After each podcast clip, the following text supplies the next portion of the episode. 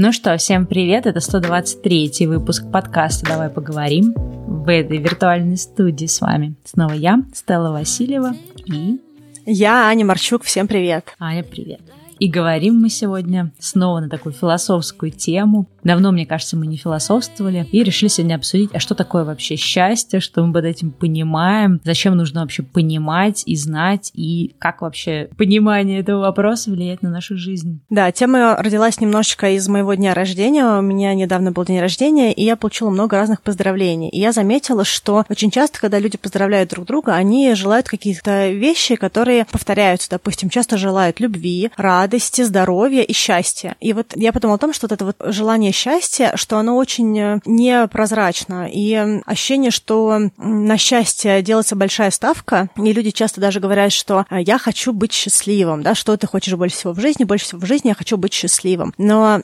одновременно, мне кажется, что большинство людей для себя не расшифровывает, что значит быть счастливым, и разве нам не важно понимать, что такое быть счастливым для того, чтобы идти к этому, да, то есть если это самое важное, что мы должны получить в нашей жизни, наверное, мы должны понимать, как и из чего складывается эта большая и важная цель, как счастье. И вот сегодня мы немножечко хотим пофилософствовать о том, что такое счастье, как мы себе понимаем счастье, были ли у нас какие-то состояния, когда мы себя действительно чувствовали счастливыми, и немножечко также забрали всяких психологических и философских мыслей, которые есть на тему счастья. Какие-то из них, может быть, мы тоже поднимем и дадим вам, наверное, на откуп решение, что вам отзывается как счастье. Ну и, в принципе, мы со Стеллой призываем вас подумать для себя, если для вас важно быть счастливым, то что вы вкладываете в понятие «быть счастливым». Да, это потому что очень интересно, потому что действительно и пожелание счастья – это такая частая история, и любой, я думаю, человек, да, в тот или иной период жизни думал о том, что вот самая главная цель, да, это быть счастливым и так далее, и при этом это супер эфемерное какое-то понятие, абсолютно не конкретно, да, то есть если я тебе желаю здоровья, понятно, что можно под здоровьем тоже разные вещи иметь в виду, но в целом более-менее понятно, про что это. Если я тебе желаю любви, то, опять же, можно совершенно, конечно, разные вещи под этим подразумевать, но тоже это хоть как-то вообще, хоть в какие-то вообще можно загнать категории, а вот ощущение счастья, желание счастья или стремление к счастью, оно дико эфемерно, это как вот смысл жизни, тоже какое-то эфемерное, неуловимое понятие, и как раз ты когда предложила эту тему, я стала тоже думать о том, как я для себя тоже понимаю счастье, и, наверное, во-первых, в разные периоды в жизни мы это понимаем по-разному, и я бы даже сказала, что не то, что даже понимаем, я не думаю, что прям вот э, даже у меня есть какое-то четкое понимание этого счастья, скорее знаешь, ты где-то нащупал что-то. Но даже вот это вот нащупывание и какое-то такое вот примерное очертание, оно тоже, конечно, с годами меняется и, наверное, меняется в зависимости от твоих целей или твоего какого-то познания мира, или, может быть, также влияет э, какое-то окружение, где ты находишься, что ты делаешь, чем ты занимаешься. Поэтому интересно эту тему пофилософствовать, понять вообще, какую роль играет наше ощущение счастья, что мы под этим понимаем, не знаю, есть ли какие-то инструменты определения этого всего, и вообще на надо ли вообще про это думать, на самом деле? Может быть, это все так, баловство, надо делом заниматься. Но... No, no. Я, кстати говоря, про заниматься делом тоже хочу сказать. С точки зрения заниматься делом и ощущения счастья. И, наверное, прикольно, что ты сказала, что, возможно, у нас в разные периоды бывают разные осознавания того, что такое счастье. Ну или, по крайней мере, как мы двигаемся в сторону какого-то своего условного счастья. Потому что я помню, что когда я очень была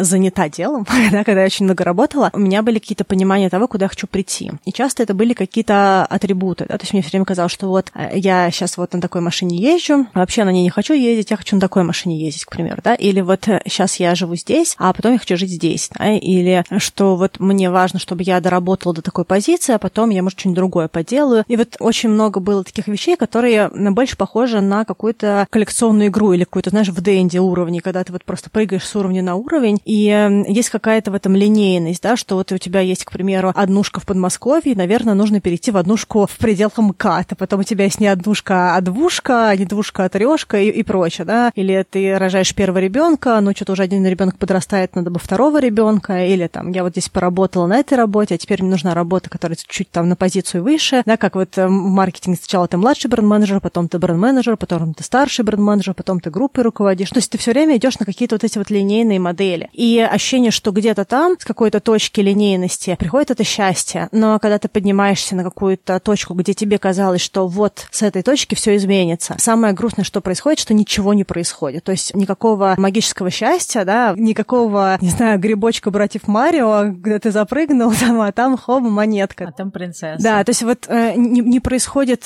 такого счастливого счастья. И я тогда поняла, что, наверное, как раз в этой линейности, в том, чтобы просто подниматься с уровня на уровень социальных каких-то вертикалей, счастье-то и не приходит, а оно в каком-то другом аспекте, а не в наших вот этих вот э, галочках. Ну, знаешь, я, у меня были какие-то периоды, когда я много тоже философствовала на тему смысла жизни, счастья и всего такого, и я очень много думала о том, а может ли вообще, ну, как бы, вообще есть ли вот эта точка достижения счастья, или ощущение счастья, оно, э, как, ну, доступно тебе, да, возможно, когда ты к нему движешься, то есть, когда ты движешься к какой-то цели, неважно, будь она материальная или нематериальная, понятно, что вроде как нематериальные цели, они лучше, но не хочется и материальные обесценивать, потому что все тоже зависит от того, в каком ты процессе жизненном, да, в каком ты жизненном этапе находишься, иногда материальные цели могут быть более важны в данный конкретный период. И вот моя мысль о том, что как будто бы, знаешь, иногда ты можешь только ощущать это счастье в тот период, когда ты движешься к какой-то цели, а когда ты уже пришел, ты не можешь. Я вдруг сейчас вспомнила неожиданно, что у меня был какой-то такой период, я уж не помню, когда конкретно, но когда я уже достаточно долго жила на Бали, так как, ну, у меня уж так устаканилась жизнь, то есть я уже какие-то, знаешь, разбралась с основными проблемами, у меня были какие-то закрыты, в общем-то, основные вопросы, чем я хочу заниматься, чем, что я делаю каждый день, какие-то там, не знаю, финансы, личная жизнь и так далее. И я помню, что я как-то пришла и с кем-то тоже на тему разговаривала и говорю, слушай, ты знаешь, такое странное ощущение, как будто бы сейчас я ощущаю себя менее счастливой, чем, например, в первые там несколько лет жизни на Бали, хотя это были самые сложные годы, когда я их вспоминаю, я не хотела бы в них вернуться, потому что они были очень сложными. Но при этом как будто бы я ощущала себя счастливее. И это так странно, то есть когда ты, наоборот, вроде бы пришел к тому, чего ты хотел, и ты достиг, ну, над чем ты долго работал, у тебя вроде все хорошо, все, ну, как бы, знаешь, это вот все есть, а что-то не так. И как будто бы вот нет все-таки вот этой вот, не знаю, счастья как какой-то точки, статуса кво какого-то, да, точки, в которой ты находишься в моменте, какого-то состояния, а есть только как, как некие такой процессы движения. И вот это было очень удивительно, что, как бы, да, в какие-то более сложные периоды я себя ощущала счастливее. И вот тот человек, с которым мы это обсуждали, она мне говорит, слушай, ну, есть еще такой момент, что когда ты находишься такой, ну, в состоянии такого survival, да, такого выживания, то есть когда у тебя, ну, тебе нужно много всего делать, чтобы двигаться, да, чтобы решать какие-то проблемы или двигаться туда, куда ты идешь, то есть вот это вот ощущение ожидания, оно тебя может делать более счастливой, чем когда ты уже это достиг, потому что, да, неважно, это материальная цель, там, ты наконец-то, не знаю, там, получил какую-то карьерную, там, следующую вот эту ступеньку или, не знаю, купил какую-то машину, ну, да, какое-то что-то такое вот материальное, или же это эфемерное, ну, то есть когда ты уже это достиг, у тебя достаточно быстро проходит этот вот эффект новизны и эффект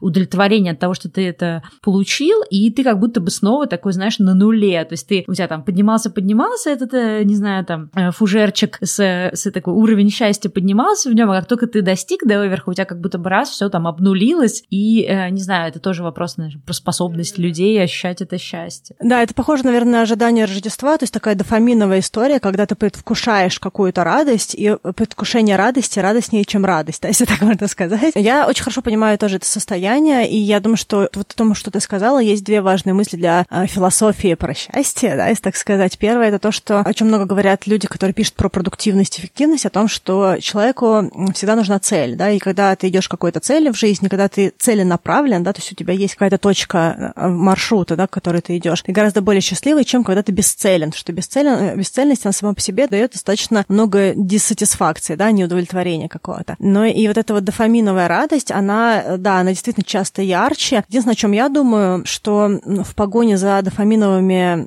вот этими моментами можно упустить какую-то фундаментальность, да, что вот мне часто кажется, что счастье, состояние вообще счастья, это не состояние, это не состояние полета, да, это не состояние радости, это не бабочки в животе. Эти все состояния, они не длятся, и чем больше дофамина мы получаем, тем больше дофамина мы хотим получать, это создает зависимость от дофамина, да, почему, допустим, многим так нравится листать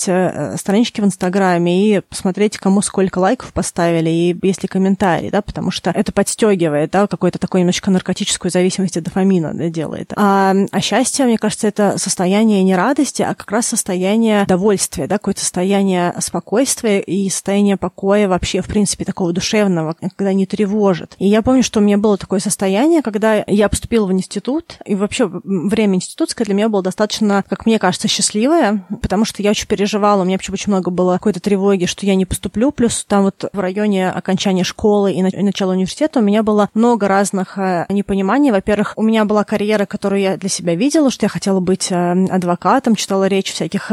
советских, ну, даже не советских, а таких вот царской России адвокатов, и мне казалось, что такая классная профессия, мне хотелось быть адвокатом. И одновременно я училась на подготовительных курсах на мировую экономику, и я вообще боялась, что я куда-то не поступлю и буду где-то там болтаться. То есть много разных было страхов. И когда я поступила, меня настолько отпустило много вещей. Во-первых, я немножечко стала спокойнее в плане цели, потому что я уже в институте. Потом я преодолела такой большой бамп, да, какую-то горку. Потом э, я увидела, что там, допустим, моя семья дает мне больше самостоятельности, а я, в принципе, самостоятельная, и мне хотелось, чтобы меня перестали контролировать, да, и это было такое ощущение, ну, взрослости, да, какое-то. Плюс у меня появилось много единомышленников, да, то есть вот у меня как раз в тот период появилось много друзей, с которыми мне интересно многое было делать, да, и вот это вот ощущение того, что у меня всегда есть какие-то люди, с которыми я делаю то, что мне отзывается, оно давало мне вот это ощущение спокойной радости. Мне кажется, что часто, когда мы говорим про, про счастье, мы говорим про какие-то достижения и точки на карте, а вот для меня, наверное, самое счастливое бытие, да, какое-то состояние, оно было тогда, когда я жила ту жизнь, которая мне э, нравилась, то есть я ждала этого момента, я наконец-то его получила, и я получила свою свободу, я получила свое поступление, и я получила людей, с которыми мне хотелось explore, да, то есть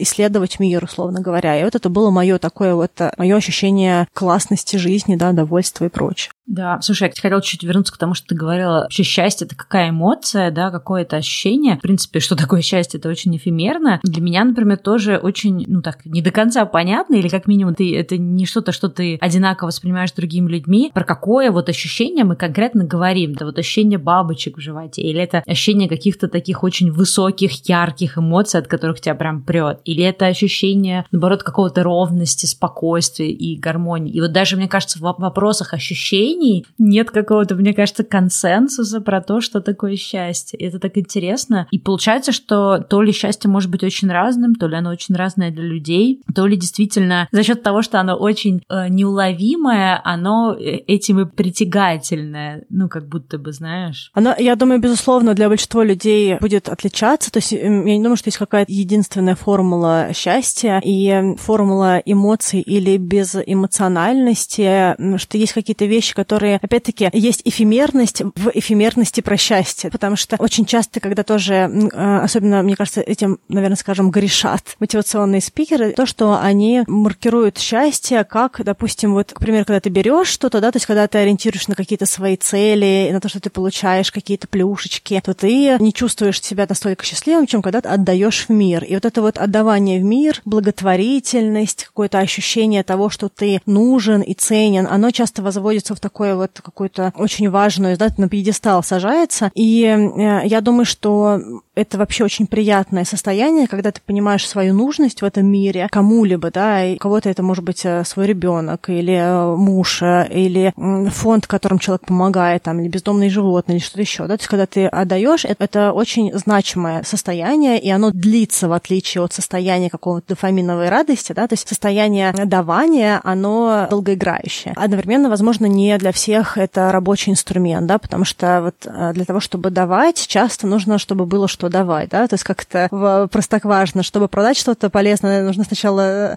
купить что-то полезное, а у нас денег нет, да. Иногда мне кажется, что само по себе какие-то инструменты, которые при прочих равных звучат как очень хорошие инструменты, они, может быть, на каждом этапе нашего развития, они нам доступны, и, может быть, это здорово давать в мир и поддерживать, но, возможно, иногда эту большую большую часть жизни нужно припарковать и сделать, может быть, какие-то essentials. Опять-таки, у разных людей будут разные выборы, но, может быть, это не для всех и не во все моменты времени рабочий инструмент. Да, это, кстати, интересная тоже мысль, что нужно ли нам для счастья быть в каком-то социуме или, возможно, например, счастье в вакууме, да, то есть когда ты что-то делаешь и ты испытываешь вот это вот счастье. И я, ну, то, что ты сейчас привела пример, что как бы есть одна из теорий, что для счастья нужно именно отдавать, и я вспомнила книгу, мне кажется, мы когда-то давно в каких-то подборках, ну, я ее рекомендовала, это психолог Мартин Селигман, и у него была книга, по-моему, «В поисках счастья» или как-то там «Learn Happiness», happiness, как-то так по-английски она называлась, по-русски, по-моему, перевели как «В поисках счастья». Он занимается как раз позитивной психологией, такое направление, и изучает вообще, как вот чувствовать себя довольным в жизни, как можно в себе развить вот эти навыки, да, чтобы ты как-то испытывал вот это самое пресловутое счастье. Я вспомнила о том, что он как раз тоже проводил какие-то исследования, эксперименты на тему того, что самую такую, наверное, сильную эмоцию счастья ты можешь именно испытав, совершив какой-то добрый поступок. То есть у него тоже есть такая теория, да, что вот счастье, оно не всегда существует в вакууме, оно существует как наше ощущение того, что мы что-то сделали, да, кому-то отдали. И это тоже довольно-таки... классная мысль. Ну, кстати, если мы говорим про книги, я, наверное, хотела бы тоже одну книжку посоветовать, и из нее я выйду еще одну мысль про счастье. Книжка называется «Психокибернетика», и написал ее американец Максвелл Мальц в каких-то супер начальных годах прошлого века. Он был пластическим хирургом, и он заметил, что когда он делал какие-то операции, убирал какие-то несовершенства, с которыми люди жили. Для кого-то что-то менялось в жизни, они действительно, сделав операцию, смогли изменить свою жизнь в корне, а для кого-то не менялось ничего, при том, что это могла быть одна и та же операция, к примеру, какой-нибудь шрам на лице, да, или что-то еще. И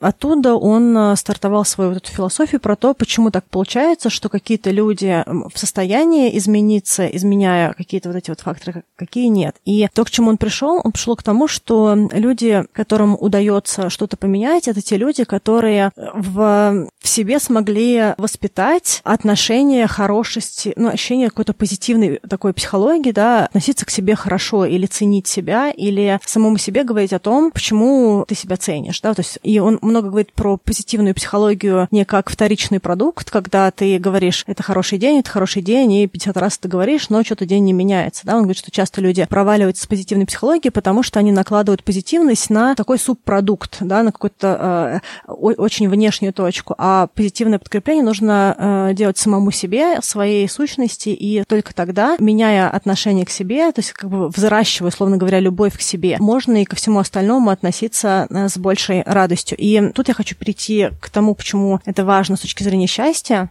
что часто счастье — это, так вот, кстати, многие психологи, мне кажется, тоже про это говорят, счастье — это количество хороших дней над плохими днями. То есть фактически, чем больше в твоем бытие того, что ты маркируешь как хорошее событие, чем больше ты присматриваешься к тому, что хорошее есть, и не, ну, давай скажем, обсасываешь плохие какие-то состояния, да, то есть не руминейт, да, то есть не, не гоняешь по кругу плохие мысли, там, какое-то событие, тут тебя подрезали, тут кто-то нахамил, да, больше, но забываешь это и думаешь, думаешь о хороших вещах. То есть чем больше ты фокусируешься на позитивных и благостных событиях своей жизни или спокойных, нейтральных событиях, тем круг ты счастливее. И применение каких-то вот этих вот достаточно простых инструментов, которые на самом деле часто сложно интегрировать в свою жизнь, потому что негативные события часто ярче, и они оставляют больше следа, и хочется про них говорить, хочется как-то вот на этом сфокусироваться. То есть чем больше мы подсвечиваем хорошее в нашей жизни, тем в какой-то момент времени большая вероятность того, что мы найдем себя в благостном бытие, да, то есть в таком вот счастье, которое длится за счет того, что нам очень нравится жизнь, в которой мы живем. И вот э, я, наверное, хотела бы про это сказать с точки зрения именно ощущения счастья. Это умение видеть хорошее и, может быть, где-то на каких-то этапах насильственное заставляние себя видеть хорошее и отпускание того, что плохое случилось вот как-то вовне, в, в мире. Да, вот у Селигмана у него как раз тоже были мысли, ну, у него там есть какие-то постулаты, да, как, в общем, приходить к этому счастью. И там тоже вот был пункт про то, что важно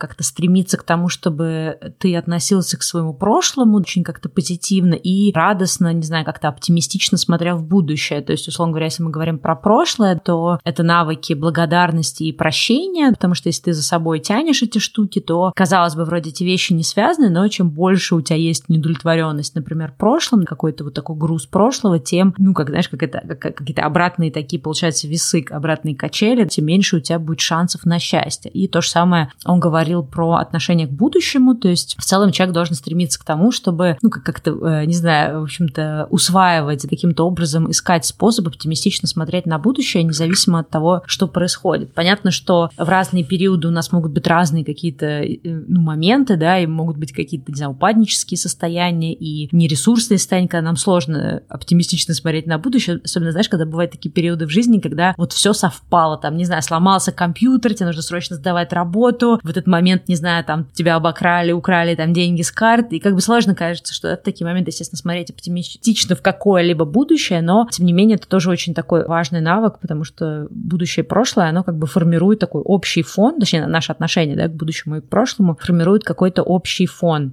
того, как мы, в принципе, будем относиться к жизни. А знаешь, что он еще прикольно сказал? Я раньше об этом не думала, но когда это было в книжке, я прям, знаешь, на какое-то время запаузила книгу. Он говорит о том, что нужно приятно думать о будущем, а не о прошлом. И это такая странная мысль, потому что нам кажется, что, ну, если у нас было что-то хорошее в прошлом, наверное, нам нужно, наоборот, об этом думать, это как-то вот в себе подкреплять. А он говорит, что когда вы очень много думаете о том, что в прошлом было хорошего, вы этим самым бессознательно даете себе ощущение, что сейчас хуже. Типа, или все хорошее уже закончилось, знаешь, есть такие, ну, вот такой тоже подход. Да, да, то есть как, как будто бы сейчас в жизни ничего хорошего не происходит, а вот были времена, когда было все здорово. И поэтому он говорит, что нужно больше радоваться хорошему в настоящем и в будущем, а не в прошлом. И оставлять какие-то события в прошлом прошлому, фокусироваться на сейчас и на том, что будет. Потому что только таким образом мы можем в себе вот это вот взращивать дополнительно радость от того, что мы делаем. Еще я, кстати, помню, у него была смешная мысль, ну, не смешная, такая забавная, мне показалась мысль у Селигмана про то, что не надо путать счастливую жизнь с приятной жизнью. И вот как раз то, с чего мы начали, это какие-то такие вот материальные точки, к которым мы хотим прийти. Ну, как бы мы не обесцениваем это, это важно иметь какие-то, в том числе, материальные ориентиры, потому что понятно, что какая-то материальная обеспеченность, какое-то благосостояние, они, в общем-то, делают твою жизнь комфортной и, ну, помогают тебе проще, в общем-то, смотреть, в том числе, в будущее. Но, тем не менее, он говорит, что вот эти все материальные вещи — это как раз приятная жизнь, да, такая комфортная. А счастливая жизнь, она все-таки не должна быть связана именно с материальными ценностями. И вот у него как раз идея про то, что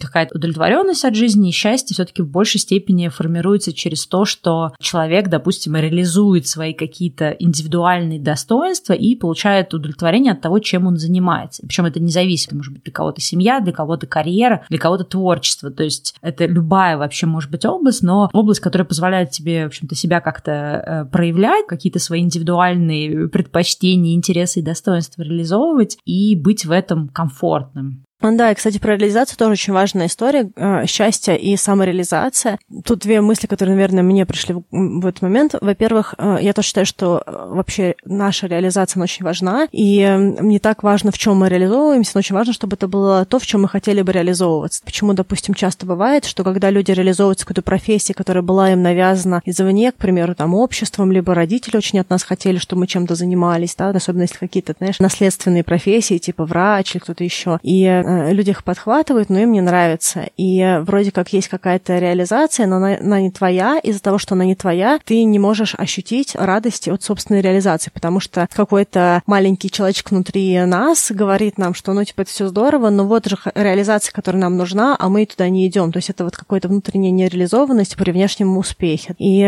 мне кажется, что очень важно понять для себя, в чем хочется реализовываться, и не давать другим людям сбивать с толку своими какими-то ожиданиями, да, если вы хотите реализовываться, к примеру, в семье, это вам конкретно важно, это не маме, не бабушке, там, не кому-то еще, а вы хотите, ну, не слушайте никого, кто вам говорит, что это, а надо бы еще вот это и вот это делать, и наоборот, если как бы хочется реализовываться в какой-то конкретной профессии, то очень здорово все-таки туда хотя бы двигаться, хотя бы показать своему этому маленькому внутреннему человечку, живущему где-то у нас, не знаю, там, в голове, в сердце, где-то еще, что мы идем поступательно, то есть мы какие-то шаги делаем, может быть, что-то изучать, читать, какие-то курсы пойти, то есть вообще какое-то даже движение к точке реализации, к движению к тому, что нам кажется, нам важно, это уже путь такого счастья, да, то есть ощущение счастья, ощущение благости в пути, условно говоря. Да, но мне кажется, что это очень, с одной стороны, важная, да, тема как бы самореализации, но важно тоже понимать, что, ну, ты, мне кажется, немножко предсказала, что самореализация — это, конечно, не по умолчанию счастье. То есть часто люди думают, особенно, мне кажется, это там в последние, не знаю, может, пять лет, как-то немножко, знаешь, это проповедуется, эта идея, там, follow your dreams, и все будет, да, типа, иди там за своей мечтой, и все у тебя сложится. Но фишка счастья, мне кажется, заключается в том, что просто от того, что ты начнешь заниматься тем, что тебе интересно или что тебе близко, ты не факт, что ты будешь в состоянии счастья. Потому что, например, я могу заниматься тем, что мне нравится, там, создавать видео, не знаю, записывать курсы, записывать этот подкаст. Но если при этом у меня есть какие-то другие штуки, например, я там постоянно себя гноблю, говорю, что я вот я недостаточно хорошо делаю, или я, например, хочу все и сразу, сразу, да, я хочу, чтобы я вот записала первый подкаст, и чтобы он сразу был бомбический, и все пришли, и я стала известной. То есть какие-то штуки, которыми ты наделяешь это дело, да, могут, в общем-то, все подпортить. То есть ты вроде бы занимаешься тем, чем ты хотел заниматься, вроде бы следуешь там со своими какими-то, да, вот этими индивидуальными особенностями, призванием и прочим-прочим, но ты сам можешь все это так для себя испортить через разные какие-то вещи и через то, что ты вроде бы в той области, которую ты хочешь, но ты там себе на каких-то там чужих целей понаставил или э, навешал не тех каких-то критериев успеха или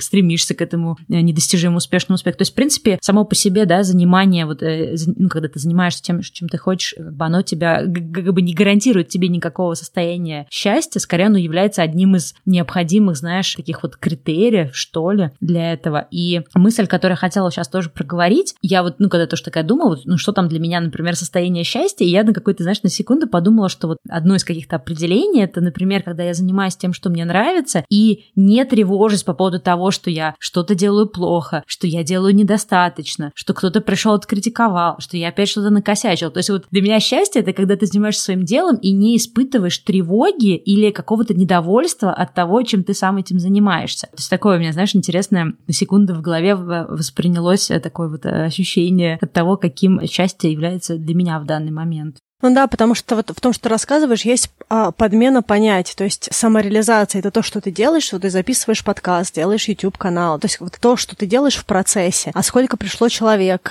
поставили они лайк или нет, писали они хороший комментарий или плохой, это не самореализация, а это продукт твоей самореализации, да, и если ты, допустим, выбрал нужную реализацию, она тебе нравится, и ты чувствуешь себя счастливо от этой реализации, а если ты, на самом деле, это делал для того, чтобы собрать лайки, они не такие, как ты хотел, или не столько фолловеров пришло, сколько ты хотел, или что-то еще, то получается, что дело было не в реализации, а дело было в, опять-таки, каком-то атрибуте успеха, да, что вот какая-то внешняя атрибутика, а она была важнее, чем реализация, чем процесс деятельности. И мне кажется, что вот здесь очень часто бывает подмена, когда мы, на самом деле, руководствуемся вот таким атрибутом, а вместе с этим атрибутом идет социальное сравнение, что вот у меня тут, не знаю, там, три лайка, а у кого-то триста лайков. Что ж это за беда такая? Как бы мне, мне тоже теперь хотя бы, чтобы триста один был, да, и вот эта вот конкуренция включается, и в погоне за этими внешними атрибутами теряется вообще самореализация и то, что приносило радость, если это вообще правильная реализация. Ну да, то есть, понимаешь, у тебя может быть самореализация, ты можешь жить вот этой приятной жизнью, да, как называет это Селигман, то есть у тебя, может быть, более-менее решены какие-то основные вот там базовые материальные штуки, но если ты сюда добавишь,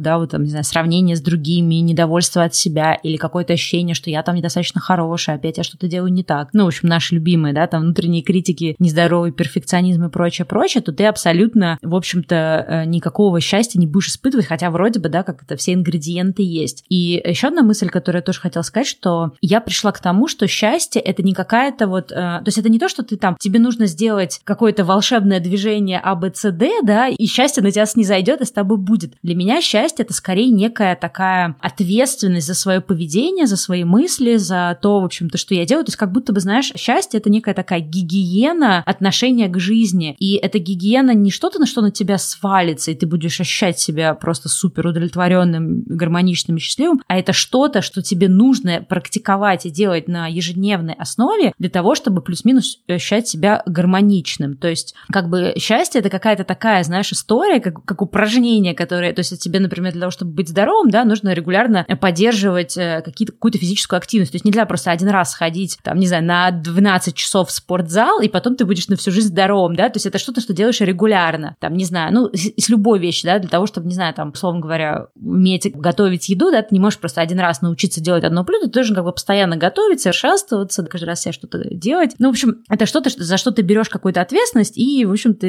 эту гигиену формируешь, и тут мне вспомнилась, кстати, одна книга, которая я в свое время очень вообще была большим фанатом ее, и до сих пор считаю, что это одна из таких каких-то ключевых книг, которая поменяла мою жизнь, это книга Гретхен Рубин «Проект счастья». Так поняла, что про нее будешь говорить. Да, я просто была супер фанатом, я ее прочитала в каком-то там две тысячи тринадцатом, по-моему, году, и для тех, кто, кто не читал, Гретхен, она как раз такая, такой, мне кажется, немножко nerdy writer, она такой немножко, как сказать, занудный, ну, в хорошем смысле такой, не знаю, человек, который любит вот во всем разобраться, докопаться, понять, как вообще все работает, и прям понять, вот, не знаю, какую-то техническую сторону, как все работает в жизни. И вот она как раз написала эту книгу, и в книге она объясняет, что у нее, в принципе, все хорошо, у нее есть семья, у них там финансово все классно, классно. Она пишет книги, ушла из работы юристом, перешла в книжную историю. То есть она вроде бы, да, вот все вот эти, закрыла вот эти параметры, да, занимайся самореализацией, у нее там все закрыто по финансам, личной жизни, то есть и жизнь приятная, и все есть как будто бы, но было какое-то ощущение, что как будто бы нет вот этого вот ощущения счастья, хотя все параметры, все какие-то, да, вот галочки поставлены. И она решила изучить вообще вопрос, что такое счастье, каким образом человек может прийти к счастью, что про это говорят разные книги и так далее. Вот она как раз там, у нее был такой эксперимент под названием «Проект счастья», когда она изучала, что это такое, как к этому прийти, как это можно практиковать, и у нее в книге, этот эксперимент, по-моему, длился год, она разбила весь год на месяц, и каждый месяц было посвящено определенной сфере. То есть она говорила о том, что для того, чтобы быть счастливым,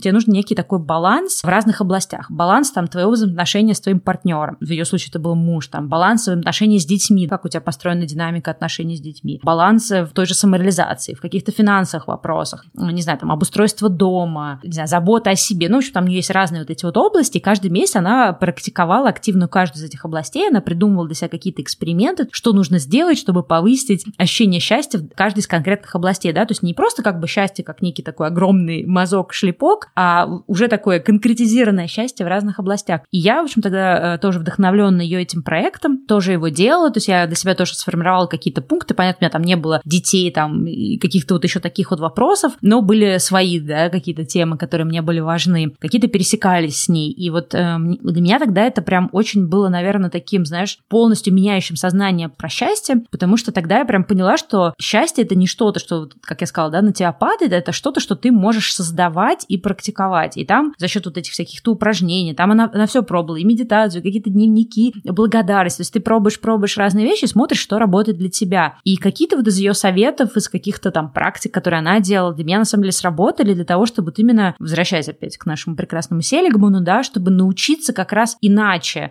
воспринимать будущее, иначе воспринимать прошлое, то есть как будто бы вот это вот быть счастливым, это некая такая э, штука, которую ты можешь в себя тренировать, какой-то такой рубильничек, который ты можешь время от времени в себе переключать для того, чтобы направлять себя в сторону именно счастливого отношения к жизни, а не просто там течь по течению и, в общем-то, как пошло, что называется. Для меня точно отзывается то, что ты сейчас рассказала, и очень близко мне по философии, потому что пока ты все это говорила, ну, во-первых, мне тоже очень понравилась эта книжка в какой-то момент времени. Она была прекрасна не только тем, что она как-то разбила и структурировала то, как она двигается к своему этому счастью, а прекрасно было то, что пока ты это проживаешь, есть в этом ощущение улучшения жизни. То есть вот в каждой голове, читая то, что она делала, ты видишь, что там little by little, да, то есть вот маленькими шажочками происходит какое-то благостное событие, улучшающее то, что происходит с нами. И мне очень сильно это отзывается тем, что можно шейпить, да, можно формировать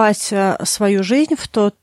вид, в который хотелось бы. И это действительно путь, это не то, что ты делаешь в моменте, и все получается. Как, в общем-то, большинство вещей, которые ты делаешь в моменте, они длятся момент. А то, что ты поступательно делаешь, оно формирует более длительную какую-то отдачу, да, удовольствие. И для меня еще эта книжка, она была приятна тем, что я ее как раз села читать, когда я уволилась и уехала путешествовать. И она для меня как раз тоже стала такой книгой, которая мне показывала, как я могу потихонечку что-то в себе менять. И, наверное, я хотела бы поддержать то, что ты сказала, и своим примером тоже, потому что у меня в какой-то момент было, что я чувствовала неудовлетворение той жизни, в которой я живу, и несмотря на все материальные галочки, блага и много разных прекрасных моментов, я не чувствовала себя счастливой, а мне хотелось себя чувствовать как как-то иначе. И поскольку у меня в жизни были периоды, когда я себя чувствовала гораздо лучше и счастливее, я как-то эмоционально хотела снова это испытать. И это изменение для меня было очень долгим. Ну, как бы, даже, наверное, неправильно так сказать, но оно не было прям очень долгим, но оно у меня заняло какие-то там несколько месяцев для того, чтобы, в принципе, начать этот путь. До этого еще несколько месяцев готовности к этому пути, потому что я не до конца понимала, на что я иду, но чувствовала, что постепенно у меня формируется намерение уйти,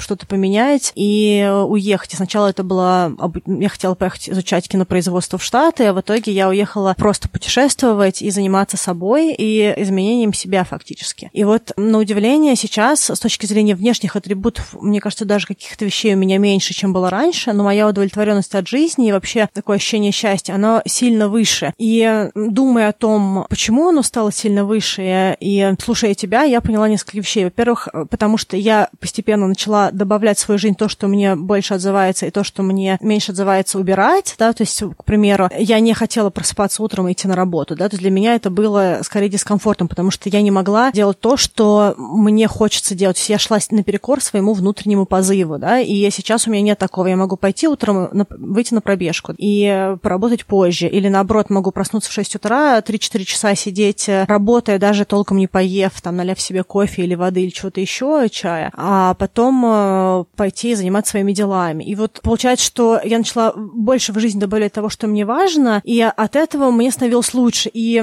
когда я что-то одно добавляла и видела, что это работает, это меня вдохновляло на то, чтобы что-то еще скорректировать, и еще скорректировать. И постепенно я почувствовала, во-первых, больше веры в себя, в то, что я могу корректировать жизнь под то, как мне нравится. И это не какая-то эфемерная история, что мы можем получить жизнь такую, какую мы хотим, нужно только верить или там что-то там делать, а что это абсолютно реальная история, получить жизнь, которую мы хотим. Просто к ней нужно идти, она не происходит в моменте. Это требует определенной смелости, потому что для того, чтобы получить то, что мы хотим, нужно каким-то образом убрать то, что мы не хотим, да, а часто мы стараемся и то, и другое сохранить, да, и вроде как и это, чтобы было, и вот это пришло, и из-за этого мы никогда не делаем каких-то больших шагов. А еще, что вот здесь вот, мне кажется, важно, очень важно понимать, что нет какого-то такого момента, что ты вот взял, скорректировал свою жизнь, и дальше она вот такая будет счастливая всегда. И, во-первых, потому что в разные периоды жизни нам разные вещи нужны. К примеру, вот сейчас мне нравится то, что у меня нет утром работы, я могу сама выбирать, когда я утром работаю, когда я не работаю. Проснусь я в пять утра для того, чтобы сесть работать, или проснусь, условно говоря, там позже и вообще начну работать с обеда. Но в другие периоды мне, допустим, может захотеться, наоборот, режима, или мне за- может захотеться больше социума, и работать не из дома, там, из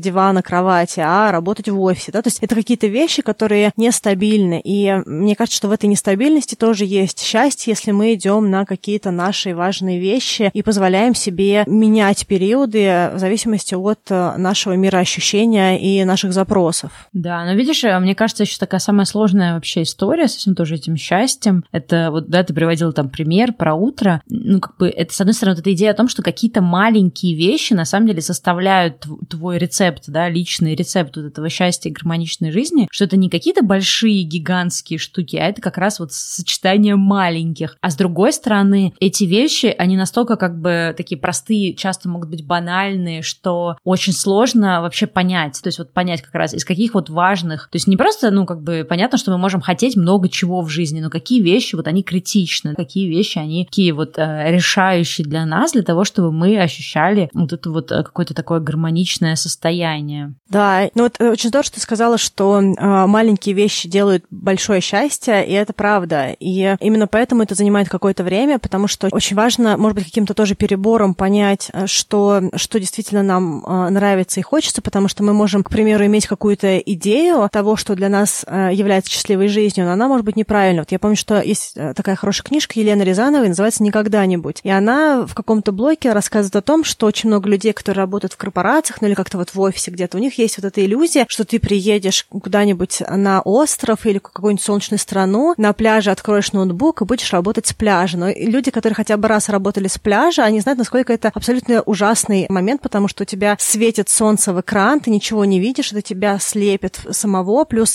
песок бесконечно везде заваливается, и, ну, это много других моментов, но и вообще эта идея этого, она гораздо более такая, как сказать, красивая, чем реальность этого. И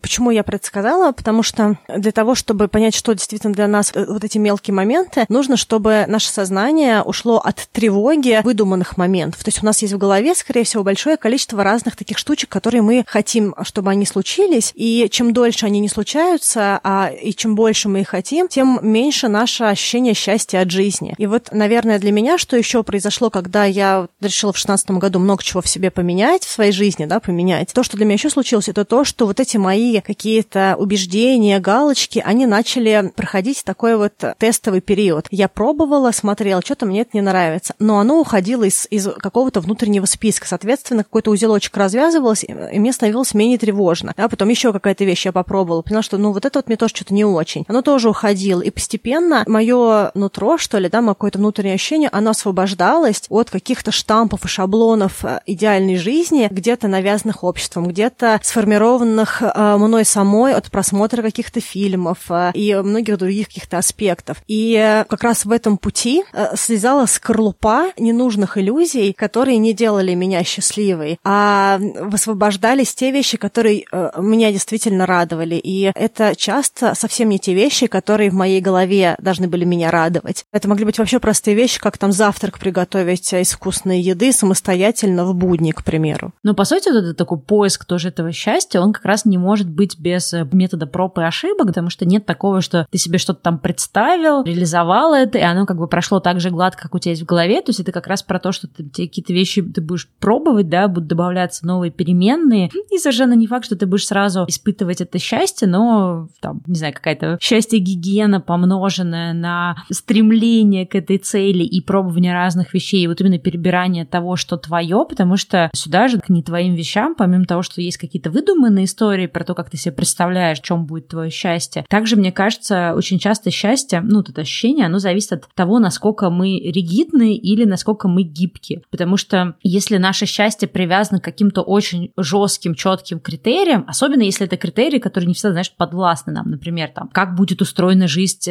жизнь в этом месте, в которое я перееду, да, или там, не знаю, мой внешний вид, мой там размер моего тела, какая-то там стройность, нестройность, да, то есть если я привязываю к этим вот внешним вещам, понятно, что в какие-то периоды я могу на них влиять, но в целом это все-таки вещи не всегда мне до конца подвластны, и получается, что если я не гибок, да, если я очень как-то вот, вот либо, знаешь, это либо так, либо все, я несчастлив, то опять же тоже это счастье будет постоянно ускользать, потому что счастье это тоже про некую такую гибкость, про то, что не все и сразу, и также про то, что иногда не тот результат, которого ты хочешь, получается, иногда не та э, ситуация или не тот город, не та страна, или страна не оказалась такой уж прям, как ты себе рисовал это, или ты узнал про какие-то вещи, про которые ты не знал, но вот как раз тоже для того, чтобы испытывать, продолжать испытывать счастье, нужно уметь находить какой-то, ну вот какой-то, знаешь, вот, находить какую-то такую вот гибкость, когда ты такой, окей, да, я не ожидала, что так будет, ну и, и пускай, да, я там сфокусируюсь на каких-то вещах, которые все, все-таки, да, я нашел, которые мне важны, и меньше буду думать про какие-то, например, там, негативные вещи. Ну да, и, кстати, хотела сказать тоже про эту гибкость в плане того, что эта гибкость, она тоже формируется, потому что чем меньше человек пробовал каких-то вещей, если у него вообще в базе есть вот эта вот ригидность, да, какая-то чрезмерная убежденность в своих каких-то постулатах, правильности или чему-то еще, тем человеку сложнее начать фактически, да, то есть чем гибче мы на старте, тем нам проще начать. Но чем больше мы тестируем вот этого вот жизненного пространства и позволяем себе принимать гибкость, тем больше мы верим в эту гибкость, да, то есть я хотела сказать, что у гибкости тоже есть амплитуда разгона, и можно быть ригидным на старте, но постепенно вот наша эта такая картинка мира, она раскачивается, и мы становимся гибче, если мы позволяем себе идти в эту гибкость. И именно поэтому очень важно поступательно пробовать и допускать то, что чего-то еще есть, чего мы не пробовали и не знаем. И вот тут я тоже хотела снова вернуться вот в этой книжке «Психокибернетика» Мальца. Он говорит такую вещь, которую я хотела бы, чтобы мне сказали раньше. Она, наверное, супер банальная для многих людей, но она почему-то для меня в каком-то этапе, она была очень... Как раз мое ригидное было убеждение. Мне казалось, что для того, чтобы мне что-то делать, нужно, чтобы что-то еще случилось. То есть я хотела, что вот я, я буду счастлива, или я смогу делать вот это, когда случится вот это, да. Так, к примеру, я смогу заниматься телом, когда я уйду с работы, да. То есть вот, а то, что я, в общем и целом, могла делать какие-то микрошажочки все это время, у меня даже не было такого в голове. Или там, допустим, я смогу заниматься иммиграцией, когда я поживу в других странах. Ну, какие-то вот э, установки. И вот про что он говорит? Он говорит про то, что если вы планируете свое счастье сильно позже, то оно может никогда не наступить, потому что изменение себя и вера в то, что положительные эмоции нам доступны прямо сейчас, счастье нам доступно прямо сейчас, само по себе является очень важным решением для того, чтобы это счастье было. И ни в каком будущем моменте оно само по себе автоматом не случится. Это все равно мы, которые придем в какую-то точку, и там будем делать то, что мы можем делать и сейчас. Ну, в какой-то степени, да, поэтому нужно начинать сейчас и не думать о том, что есть какие-то вот эти вот внешние или внутренние факторы, которые супер критичны для того, чтобы мы были позитивными, счастливыми или что-то еще. Да, но единственная эта мысль, которая тоже мне интересна, это тоже, знаешь, где-то, помню, я про это читала, сейчас уже не помню деталей, про вот это вот врожденное умение или врожденное восприятие восприятия мира, да, про то, что есть разные вот степени как бы позитивности восприятия мира. То есть есть, например, люди, которые врожденно более позитивно видят вещи, и им проще, да, двигаться вот по этому пути счастья и гармоничной жизни. Есть люди, которые наоборот, они видят все в более негативном свете, например, люди, которые, да, там с какой-нибудь хронической депрессией и так далее, им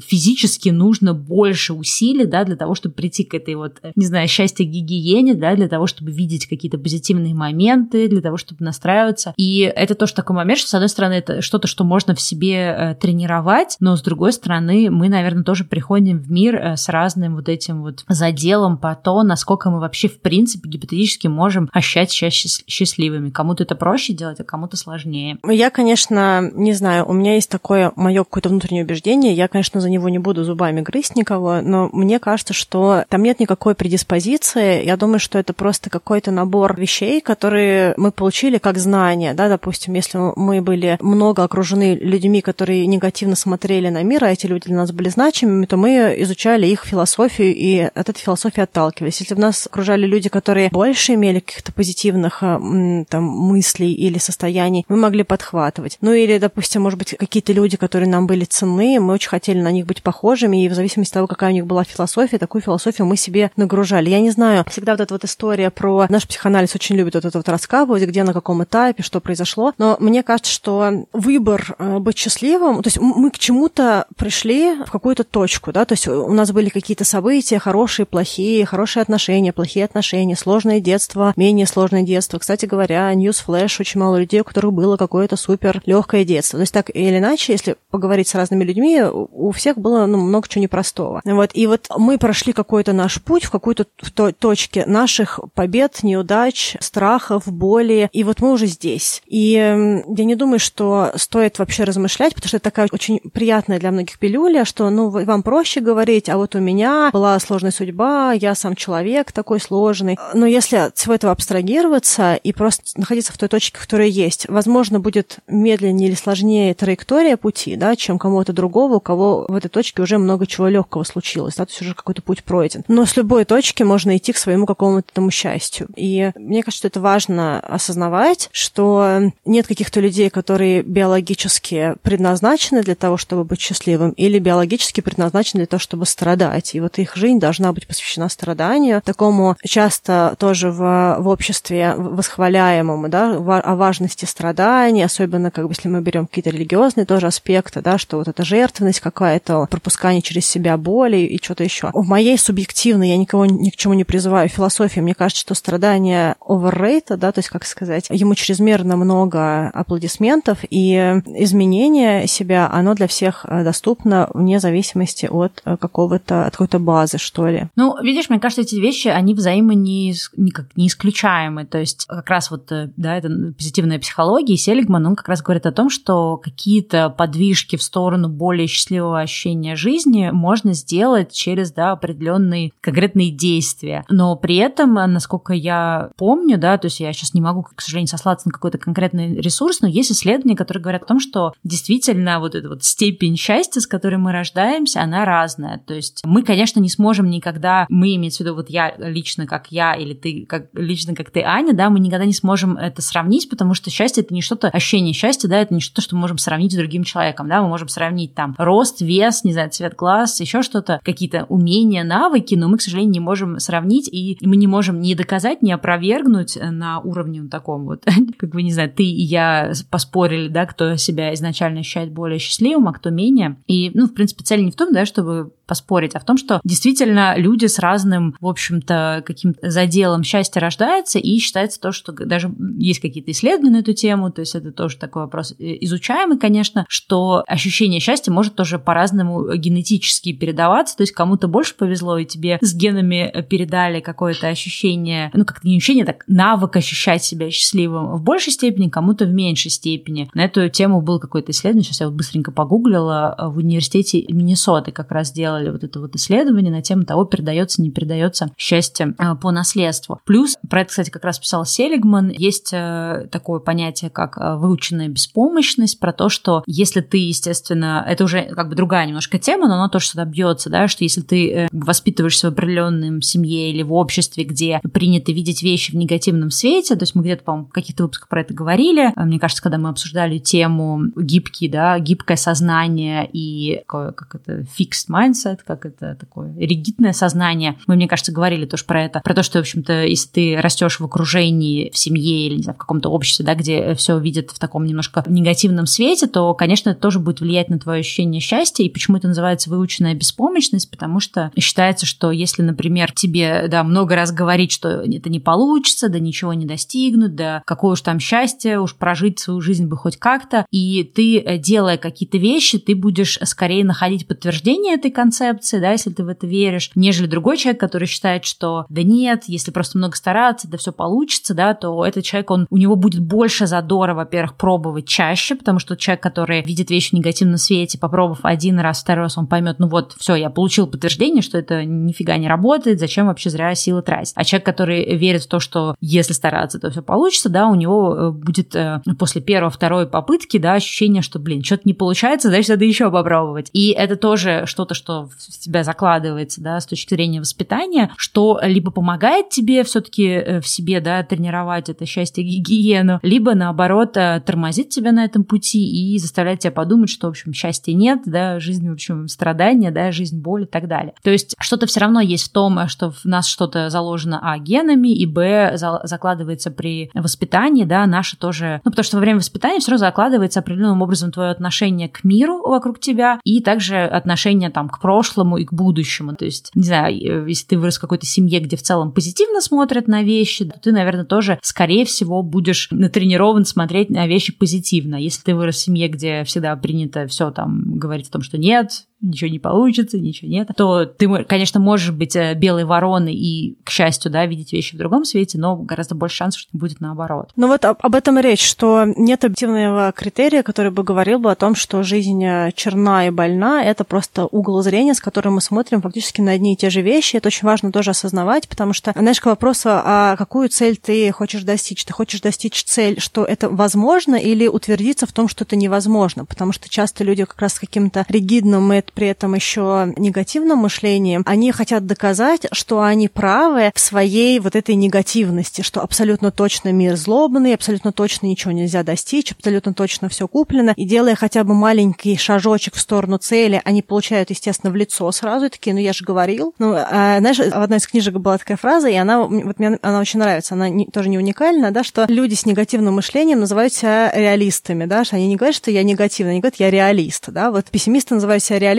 потому что им кажется, что они познали жизнь, и жизнь вот такая вот сложная, тяжелая, ее нужно с болью проходить и прочее, да? Но это, кстати, правда на самом деле, потому что считается, что люди, которые склонны, например, к депрессии, они видят мир более реалистично, то есть прям проводили на эту тему исследования, именно поэтому им так тяжело удается, в общем-то, взаимодействие с внешним миром, потому что они видят его более реалистично, более, ну, то, каким он является, а люди, которые склонны видеть все оптимистично, они видят все чуть-чуть лучше, чем оно есть, и поэтому им проще двигаться по жизни. То есть такая штука, на самом деле, тоже вполне изучена и вполне существует. Ну, вот моя философия здесь в том, что ты на одну и ту же вещь можешь посмотреть по-разному. Допустим, если женщина на тебя наорала, ты можешь подумать, ах, скотина наорала, она, она хамка невежливая, и вообще все люди хамы. А ты можешь посмотреть на нее и подумать, блин, наверное, эта женщина мега тяжелый день. И вообще ты в этот момент задаешь ей вопрос, говоришь, ой, вот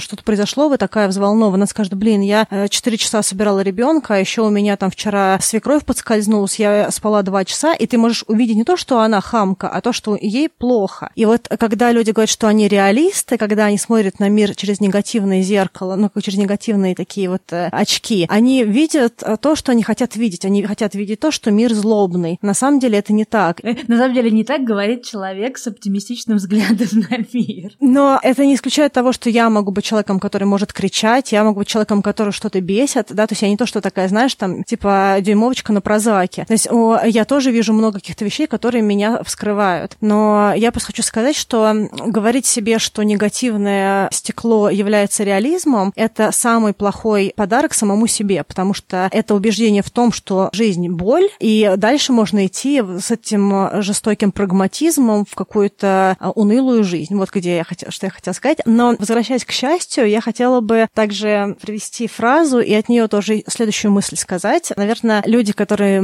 за тридцать смотрели в детстве фильм с Тихоновым, который назывался «Доживем до понедельника». И там была такая эпик-фраза классическое «Счастье — это когда тебя понимают». Я бы немножко хотела поговорить по поводу того, действительно ли счастье — это когда тебя понимают, и что вообще эта фраза значит, потому что мне кажется, что это важно в разговоре про счастье, и я себе это вижу вот как. Когда вокруг нас есть люди, которые нас видят, которые нас принимают, и которые в состоянии услышать нашу философию, поддержать нас, дать нам какой-то важный совет, не совет, которого мы не просили, да, а какая-то вещь, которую нам нужно было услышать, даже, может быть, не всегда и хорошая, но, тем не менее, про нас и то, что нас может развить. Люди, к которым мы можем прийти и не получить в лицо, допустим, кучу осуждения. Вот эти все вещи, они делают жизнь вокруг гораздо счастливее. И это как раз то, что длится. То есть если мы себя окружаем людьми, которые нас понимают и принимают, и разделяют какую-то нашу философию, такие наши единомышленники, это накопительно делает нашу жизнь сильно счастливее и сильно стабильнее с точки зрения переживания тяжелых периодов жизни. Поэтому мне кажется, что когда мы говорим про счастье, очень важно окружать себя людьми, которые в состоянии усиливать нашу сущность, да, то есть видеть нас и чувствовать нас, и идти как-то рядом с нами. Да, вот, кстати, эта идея единомышленников, тут даже, наверное, можно разбить на две части. С одной стороны, это вот история того, что важно быть окруженным определенным таким кругом людей, которые с тобой на одной волне, которые тебя понимают, которым у тебя вот это комфортное общение, и ты понимаешь, что тебе есть к кому обратиться. И также сюда, кажется, тоже подходит такая тема, как поддержка твоего окружения, потому что, мне кажется, без поддерживающего окружения достаточно сложно испытывать счастье. То есть даже если в твоем окружении есть люди, с которыми вы, например, имеете какие-то общие темы для обсуждения, тебе дико классно с ними что-то обсуждать, вот именно такое, знаешь, информационное общение, то с точки зрения вот такого эмоционального общения у тебя может быть отдача информационная, но не быть поддержки. И вот эта вещь тоже важна. И еще одна вещь, про которую я сейчас подумала, которая для меня тоже бьется в тему вообще, как ощущать счастье, им про мой, да, какой-то собственный, не знаю, путь поиска счастья и так далее. Мы говорили немножечко про то, что, да, важно там вот искать какой-то путь к себе, понимать, кто ты, что ты и как ты хочешь вообще проживать эту жизнь. И для меня, если это немножко тоже бьет сообщением, один из важных аспектов вот ощущения счастья и вообще самоощущения — это быть собой в таком аспекте, что понимать, как я отличаюсь от других людей, принимать свои эти различия и уметь эти различия, во-первых, коммуницировать другим людям, а во-вторых, каким-то образом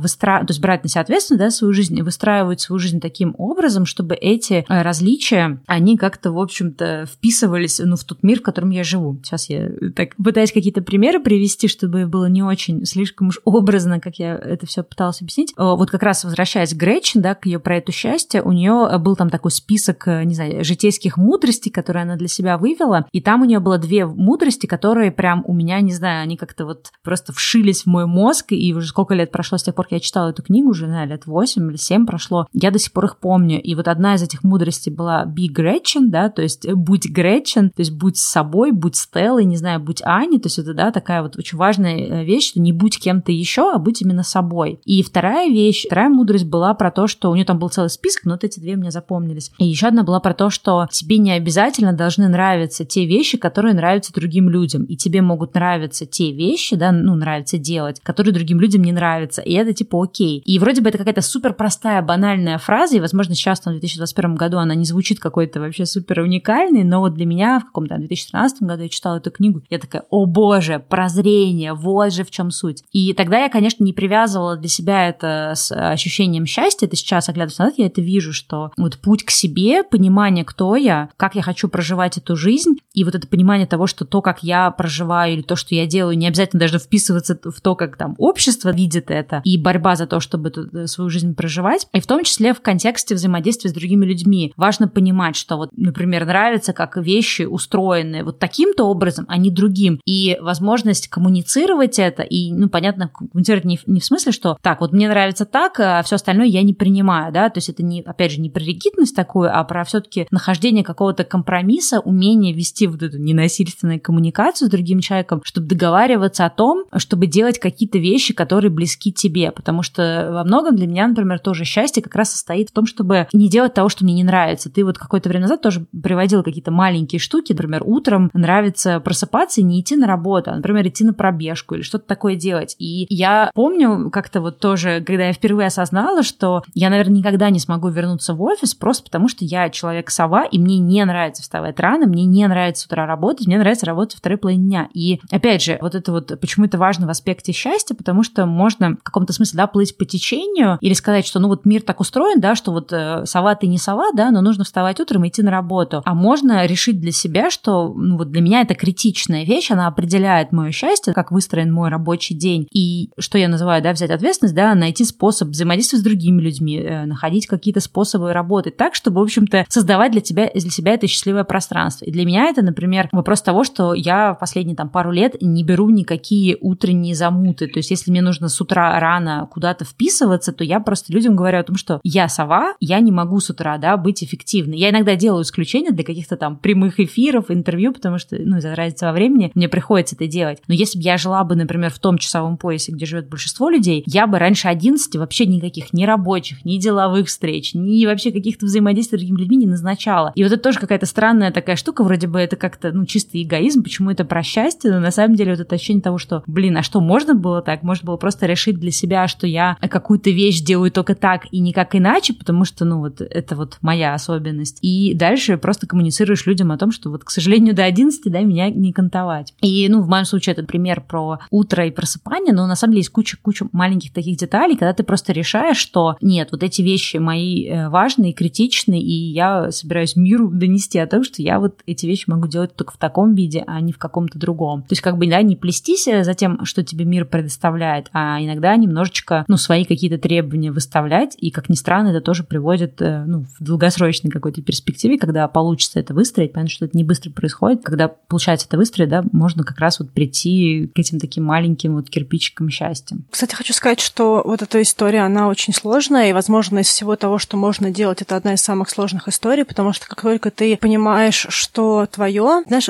звучит очень эфемерно, будь собой. Нет, за это надо, к сожалению, будет побороться для того, чтобы быть собой. Вот будь собой, это, честно говоря, в какой-то степени ежедневная борьба, потому что очень много людей, которые тебе хотят сказать, как тебе нужно жить. И это касается и вещей, во сколько тебе просыпаться, что сразу туда прилетает куча каких-то постулатов и серии, что продуктивные люди просыпаются рано, поэтому это Стелла, если ты хочешь продуктивно, ты ничего не добьешься, если ты не будешь просыпаться рано. Я семь лет пыталась просыпаться рано. Да, ну то есть вот э, за каждую вещь, которую ты в себе принимаешь, допустим, не ходить на работу в офис, тебе будут говорить, ну, конечно, так же прикольнее жить, но а что ты будешь делать через десять лет, когда твои какие-то проекты закончатся, и что тогда, а тут уже упущено. И вот сразу к тебе прилетает куча разных историй к вопросу о прагматизме, реализме, да, и за каждую, фактически за каждую вещь, которую ты про себя понял, тебе нужно будет бороться с миром. Это так вот звучит немножечко дико, но это так вот. Чтобы утром выходить на пробежку, а не на работу. Сколько раз я не слышала от людей вещи, почему это неправильно. А еще и параллельно всякие в путь советы и серии, что ну, конечно, у тебя пока нет детей, а вот у меня вот есть дети, как вот я могу? А кто с детьми будет, когда я на пробежку пойду? Ну вот а, чем больше ты в себе понимаешь, ну, про себя, про какие-то свои вещи, которые тебе в моменте важны, тем больше ты,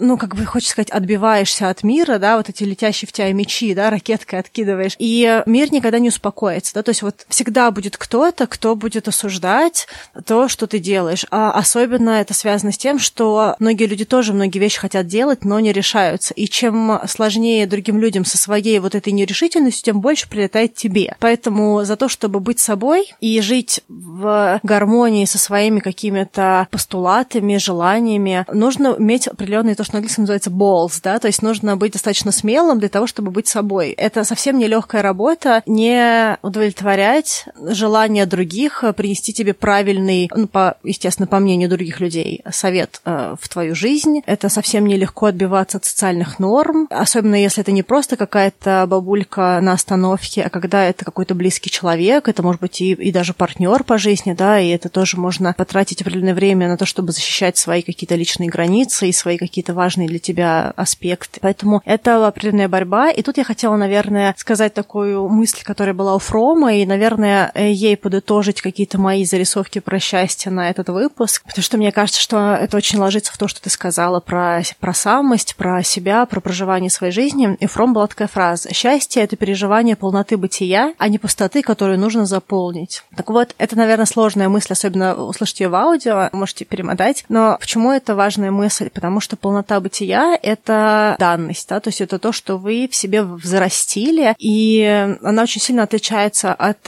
жизни, которую я точно жила, пока я работала, там, ну, будем говорить, в офисе, да, в корпорациях, потому что у меня было много разной пустоты, которую я пыталась заполнить какими-то активностями, которые приносила мне зарплата, да, то есть если мне было супер грустно, я могла пойти на шопинг, или я могла поехать в выходные попутешествовать, или я могла пойти и вкусно поесть, или я могла прийти убитая и смотреть сериалы, пока глаза не заболели, да, то есть я все время пыталась заполнить что-то, что я не получала, какими-то другими активностями, событиями, деньгами, людьми тоже, да, то есть это все время было какое-то бесконечное кидывание поверх чего-то, что я не хочу видеть. И вот в чем это отличается, и почему счастье — это про полноту бытия, хотя, наверное, это тоже со стороны звучит немножечко эфемерно, но полнота бытия — это когда мы заполняем свою жизнь вещами, которые наши, и это настолько стабильные какие-то пилоры, да, то есть какой-то фундамент стабильный, потому что мы заполняем жизнь тем, что нам доставляет радость. И когда у нас есть вот эта фоновая, спокойная радость проснуться утром и пойти на пробежку, или проснуться утром, приготовить вкусный завтрак не за десять минут, а там за тридцать минут, потому что хочется именно такой завтрак. Или поехать и встретиться с друзьями днем в будни и попить с ними кофе, или почитать книжку, или выйти на прогулку с аудиокнигой днем, или что-то еще. То есть чем больше в нашей жизни вот этих вот вещей, которые нам действительно дают ощущение полноты жизни, тем проще нам ощущать счастье, которое длится, и тем проще нам проживать именно нашу жизнь, которую мы хотим. Я бы очень хотела, чтобы люди здесь услышали то, что это не про бесконечный гедонизм и ничего не делание, а это про то, чтобы жить свою жизнь, да, работать в том, что хочется делать, наслаждаться жизнью не за счет каких-то атрибутов, а за счет того, что внутри нам дает заполнение нашего какого-то внутреннего стаканчика, да, какой-то нашей жизни, которая нам нравится, которой мы хотим жить в моменте. Да, ну вот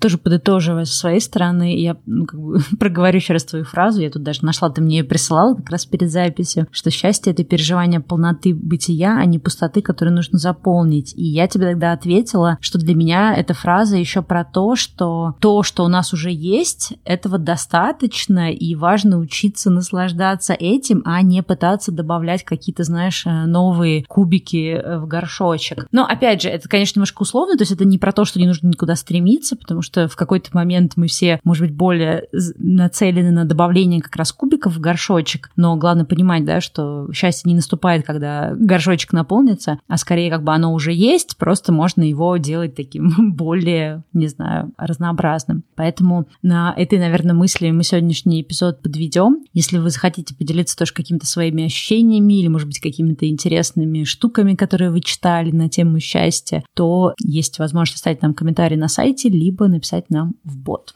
Да, либо пишите в своих социальных сетях, отмечайте меня и Стеллу, мы все читаем, и нам приятно, когда вы делитесь какими-то своими мыслями и рассказываете о том, что вам отозвалось. А также будет здорово узнать, что для вас счастье, были ли у вас какие-то периоды, когда вы себя чувствовали счастливыми, и изменило ли что-то для вас это с точки зрения траектории вашего пути жизненного. Ну что, на этом тогда все. И не забывайте присылать нам вопросы для секции «Вопрос-ответ», который выйдет в сто двадцать пятом выпуске. Ну и поскольку сегодня восьмое марта, я хочу поздравить всех девушек и женщин с праздником, но и всех с началом весны, с радостью, и надеюсь, что ваша весна этого года гораздо более светлая и счастливая, чем весна прошлого года. Наслаждайтесь отдыхом, а мы услышимся с вами через неделю. Да, ну что, всем пока. Пока.